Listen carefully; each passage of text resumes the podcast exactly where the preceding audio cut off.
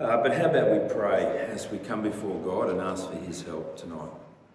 Loving Father, we do ask that you'll help each and every one of us here to uh, engage with your word, to understand what you're saying, and we pray for encouragement uh, to trust you and to put your will into practice.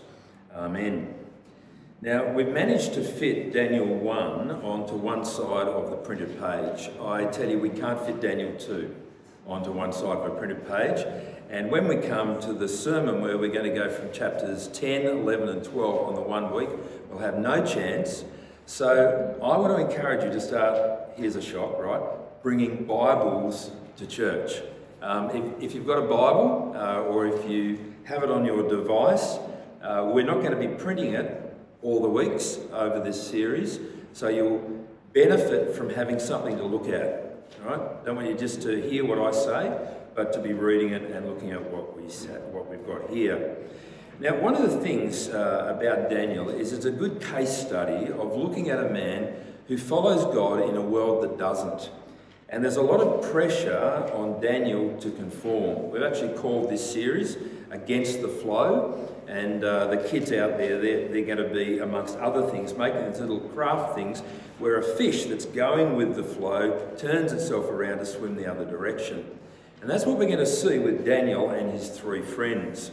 And there's a great deal of pressure to conform for Daniel, and that I think makes it helpful for us because we've probably also felt the pressure to conform. I mean, in silly ways, like you look back through uh, the decades and with music and fashion and hair and everything, there is a, a conforming in behaviour. Uh, we look back at the 1980s, or at least I do, at my wedding photos and so on, and kind of cringe at certain things. And who would have known that I was before my time having a mullet back then? Um, but of course, I wouldn't be able to go to Heritage School anymore, um, and probably with good reason. Um, we have forms and fashion that we're kind of swept along with, just wanting to be like everybody else. Uh, sometimes it's the, the thing of the, the media, sometimes it's the things of our education, it's certainly the things that we buy, the gadgets and things that we must have. But there can be stronger pressure on us to be like those around us. And I mentioned a book before, this book called The Secular Creed. Um, and Rebecca McLaughlin, in this book, addresses what she calls five secular creeds and helps us to think about how we respond to them as Christians. You'll have heard these creeds before. Let me read them to you. Black Lives Matter. Love is love. Gay rights are civil rights. Women's rights are human rights. Transgender women are women.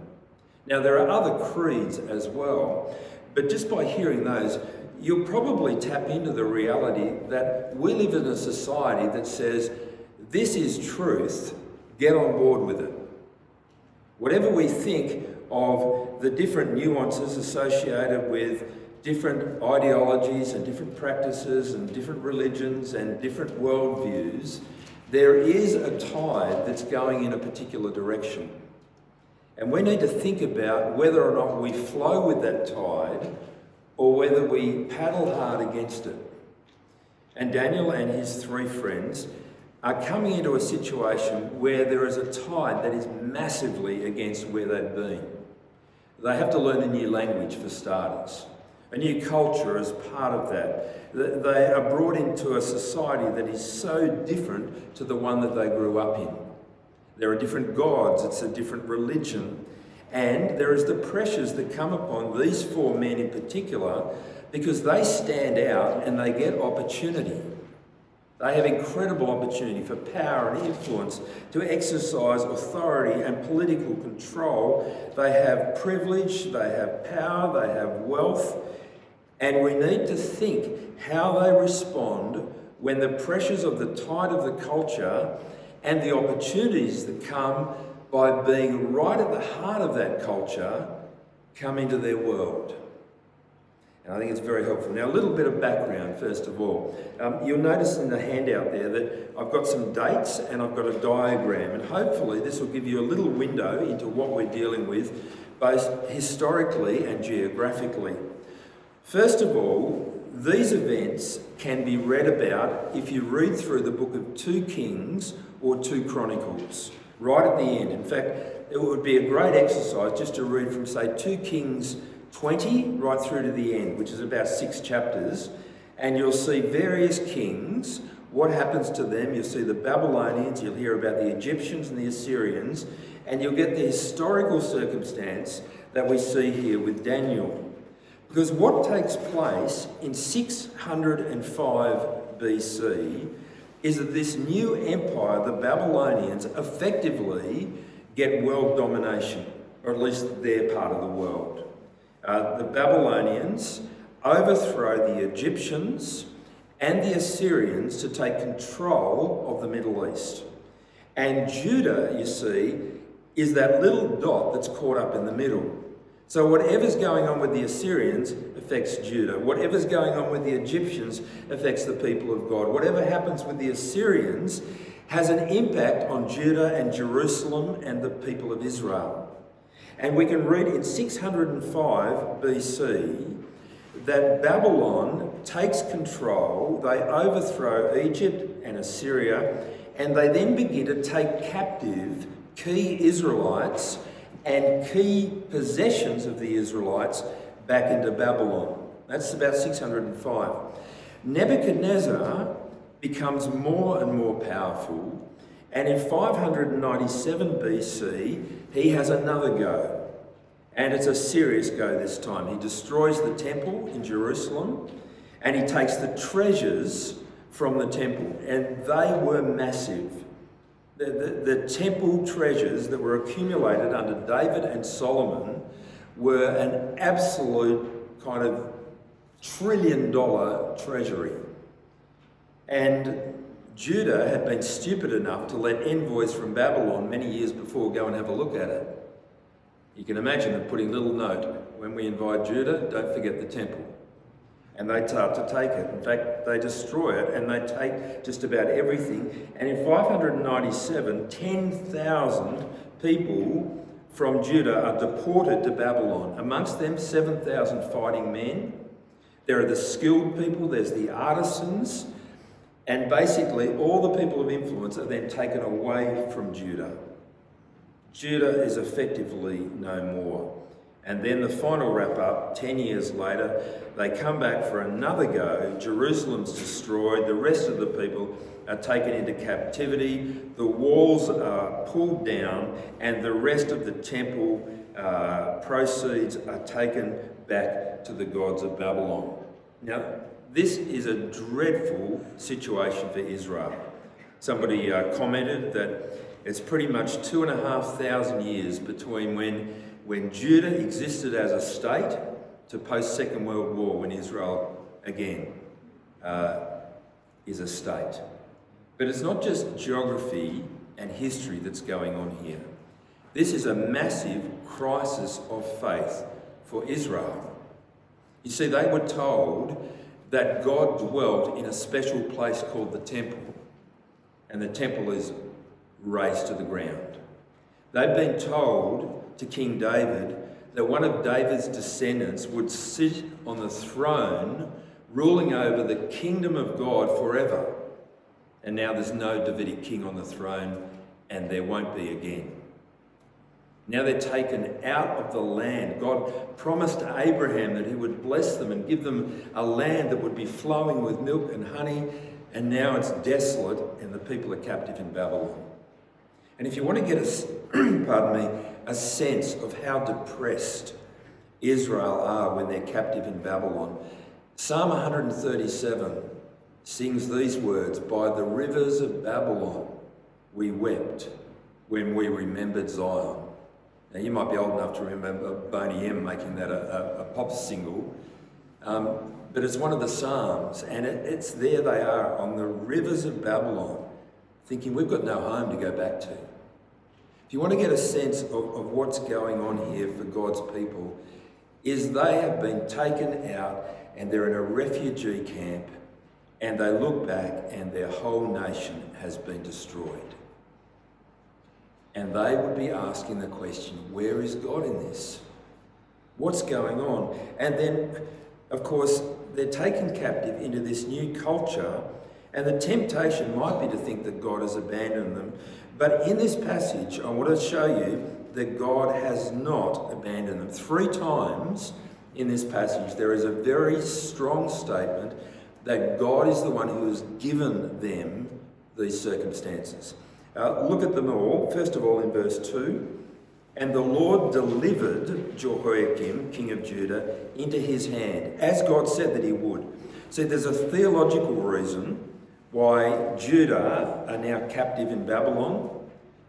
And the reason is that God kept saying to them, If you turn against me and follow other gods, I will remove you from your land and destroy you and take you captive to a foreign nation. God said he'd do it, and he has. So God has delivered them into the hands of the Babylonians. It's not just that Babylon was the ancient Near Eastern superpower, though they were. It was that God let it happen.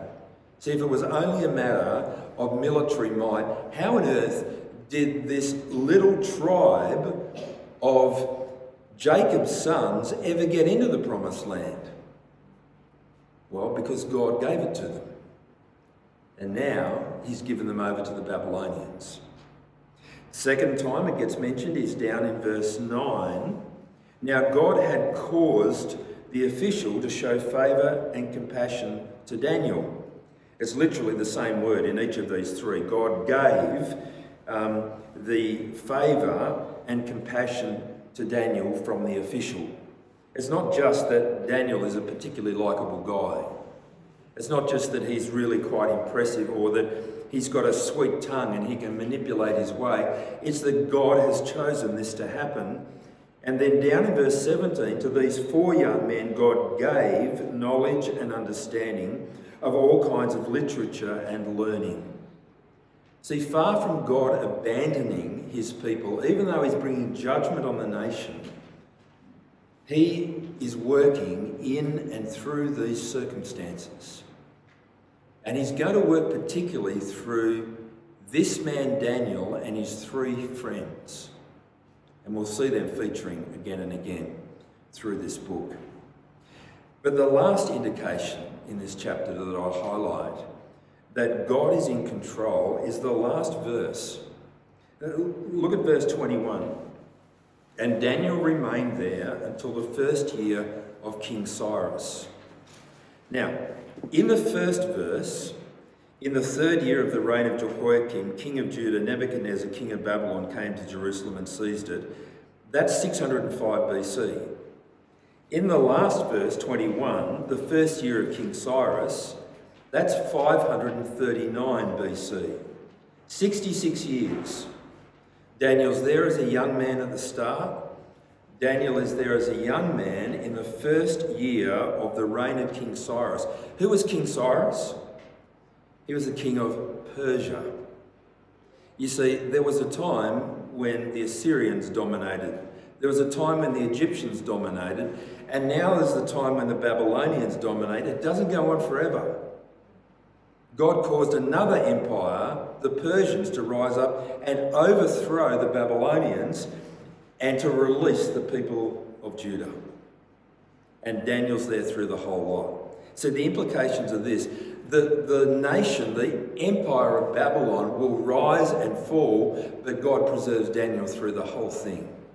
You get various kings of Babylon, Nebuchadnezzar, Bel, um, a whole bunch of others, and yet Daniel remains in place. See, God is at work through this. God has not abandoned them. 66 years, Daniel remains faithful to God. He survives, and Babylon doesn't. And one of the big themes that we're going to explore through this book of Daniel and in many visions and dreams that are really kind of weird and wonderful the big theme that keeps coming through is the kingdom of God rules over the kingdoms of this world. And it's seen sometimes in the weakest of people, which is not really surprising, is it, when you get to Jesus? The crucified one being the king who will reign over all kingdoms for all time. Well, let's pick on a couple of things here in this first chapter. I want to talk about where we see Daniel and his friends conforming and where they're not conforming. The, the places where they're conforming, first of all, with names.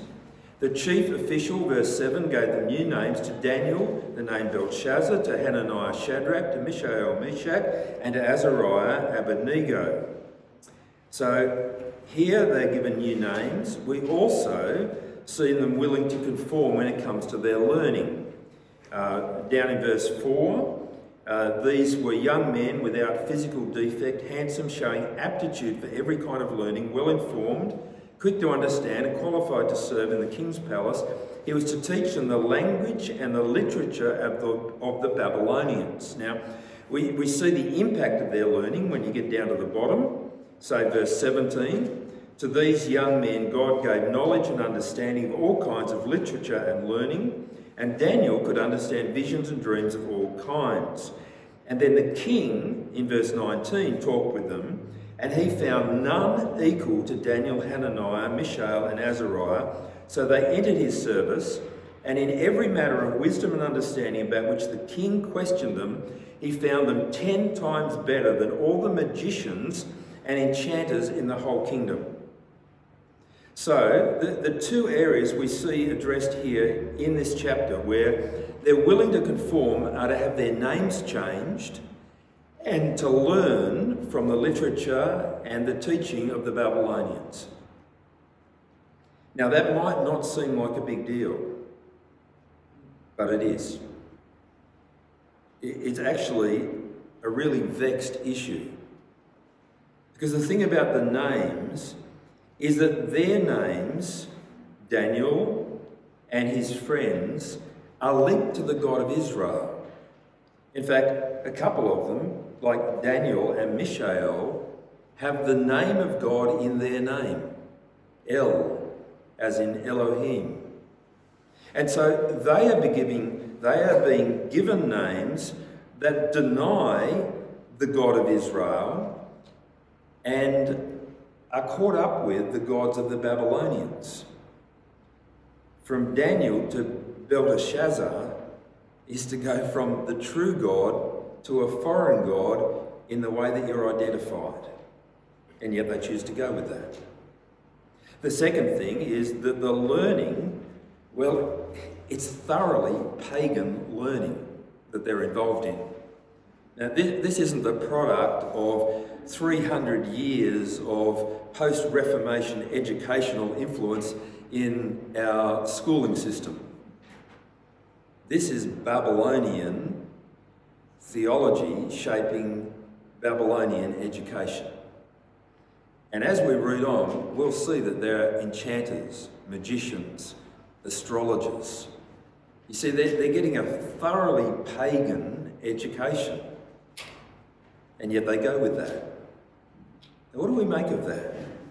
Well, I think we need to recognise a couple of things here. See, for Daniel and his three friends, their identity is not in their name, but in their relationship with the one true God. And that never changes. Call them what you like. They will remain faithful to the God after whom they were named. Secondly, the pagan learning is good to understand. It's actually a helpful thing to know the, the way that people around you think. It's, it's not a bad thing to dabble with philosophy, to read up on history, to study some sociology, to get a bit of psychology, to understand how people around us think, to see what makes people tick to hear what people value, whether we're talking about formal education and the books, or whether we're talking about popular education and what comes through the media and the TV and movies and the internet and podcasts and blogs. It's not a bad idea. There are some who would say it's a good idea to keep one eye in the mirror looking at ourselves and another eye on the newspaper looking at our world, fundamentally informed in both cases by another eye, I don't know where you get it from, looking at the scriptures. So that we understand ourselves and our world and how people think and what people value, and we're able to weigh that up against what the Word of God says. And I take it that that's implicit in what's going on here.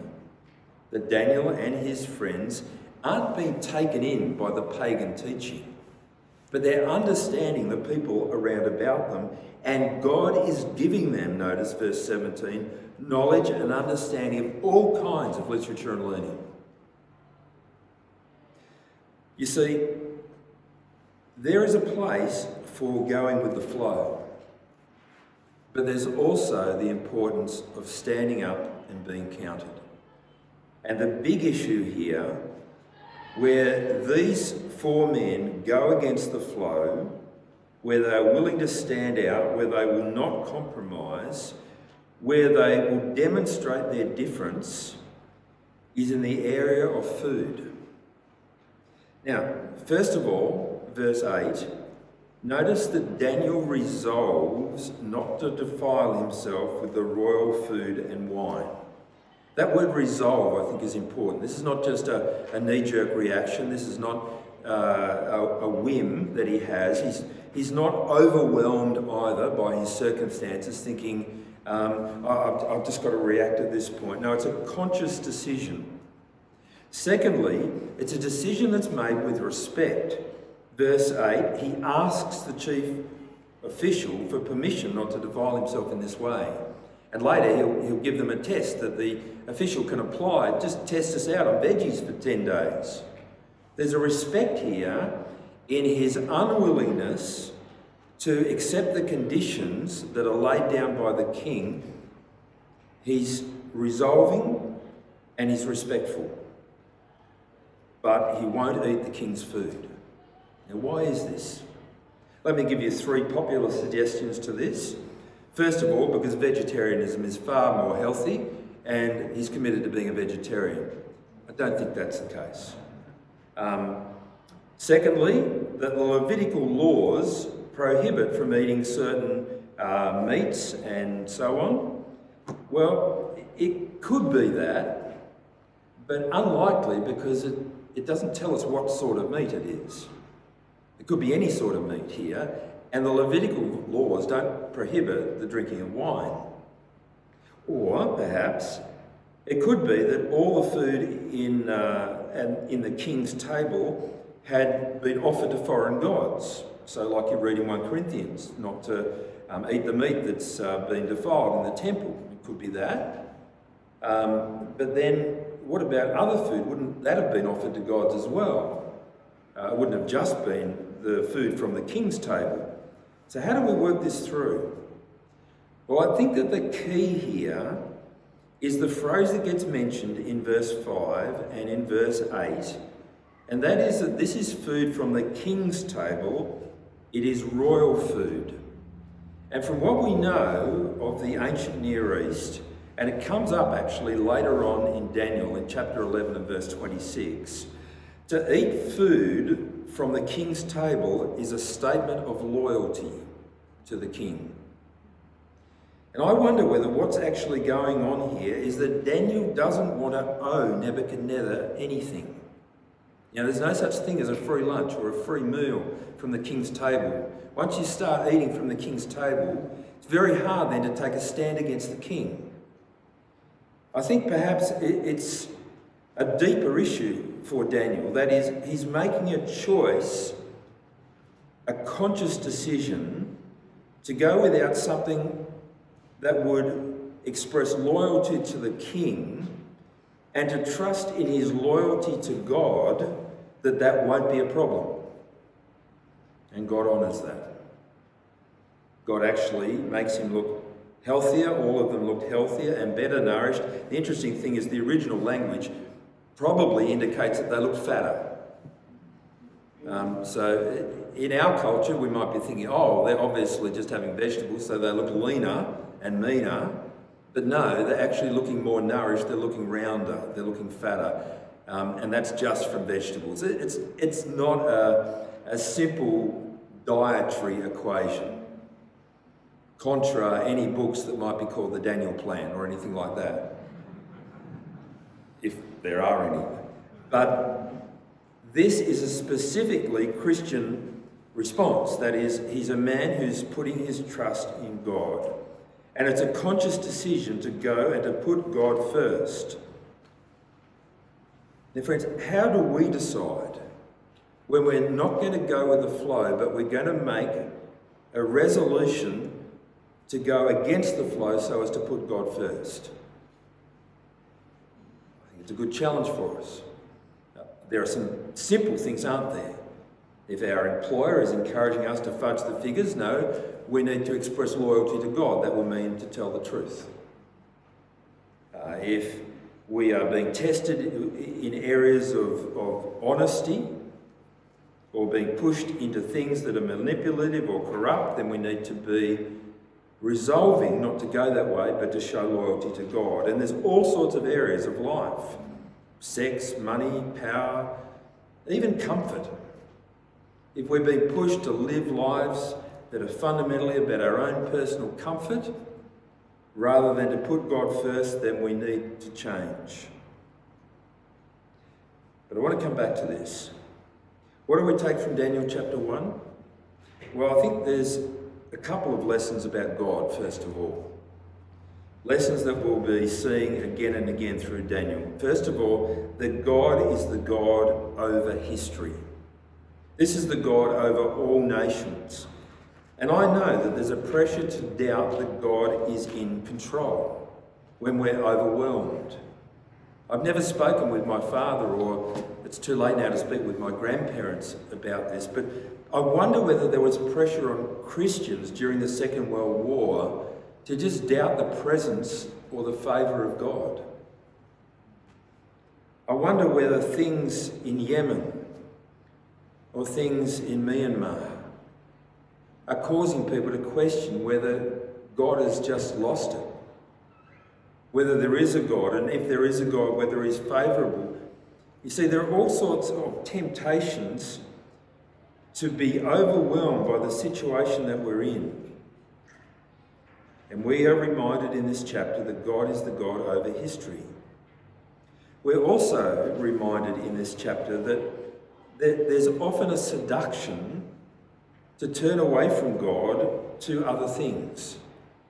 Oh, if I'm not so clearly Christian, then maybe I'll fit in better. Maybe I'll get ahead in my job. Maybe I'll do better at school. Maybe I'll be more successful. Maybe people will think I'm one of the cool kids. Maybe I'll have a better outcome. But, friends, God is God and he's God over history, but he's not just the big sovereign God, he's, he's also the God of the small stuff. He's in control, yes, but he cares deeply as well. And that's so important to know, isn't it? Like, it's one thing to know that God is powerful, but you need to know that God is not only all powerful, but that He loves and cares and is gracious and compassionate to individual people in the midst of his sovereign control. See, we, we may be able to give lip service to the fact that God is in control over the nation of China and, and Russia and the US and Indonesia and, and all the other, however many countries there are in the world. But do we believe that God cares about individuals and what happens to them? Daniel shows us he does.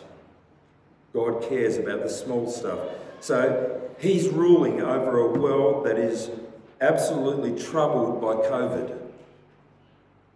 Um, God is ruling over the tensions of, of USA China politics. God is ruling over lockdowns and vaccine rollouts and international politics and state squabbles. God's ruling over all of that. But God cares about the people in those situations. God loves people in those situations. And He calls us to remember that. Friends, this is a chapter that encourages us deeply to resolve to put God first. To be people who acknowledge that God is number one in our life. And I want to just put a diagnostic question to you to think about today. What is it in your life that shows that you do put God first? What is it that's noticeably different? Where do you stand out from those around about you? Where would there be reason for people to ask about that difference? Where's it come from? What motivates it? What does that mean to you? Where do you put God first? And what will you resolve to do so as not to be defiled but to honour God? I was encouraged by Greg last Sunday when he, he talked about the idea of a focused Friday. Don't know if you remember that. Um, some day being set aside to specifically remember the gospel and God's goodness to us. Now, that could be done in a variety of ways. It could be done by giving up something, choosing to have a day of fasting, fasting from food, perhaps, fasting from social media, perhaps, from alcohol, perhaps, or from surfing. A day when I will choose to do something like eat only vegetables to remind me that God is number one. Not that there's anything right or wrong with giving up the meat, giving up the vegetables. That's a thought, isn't it? I could fast from vegetables.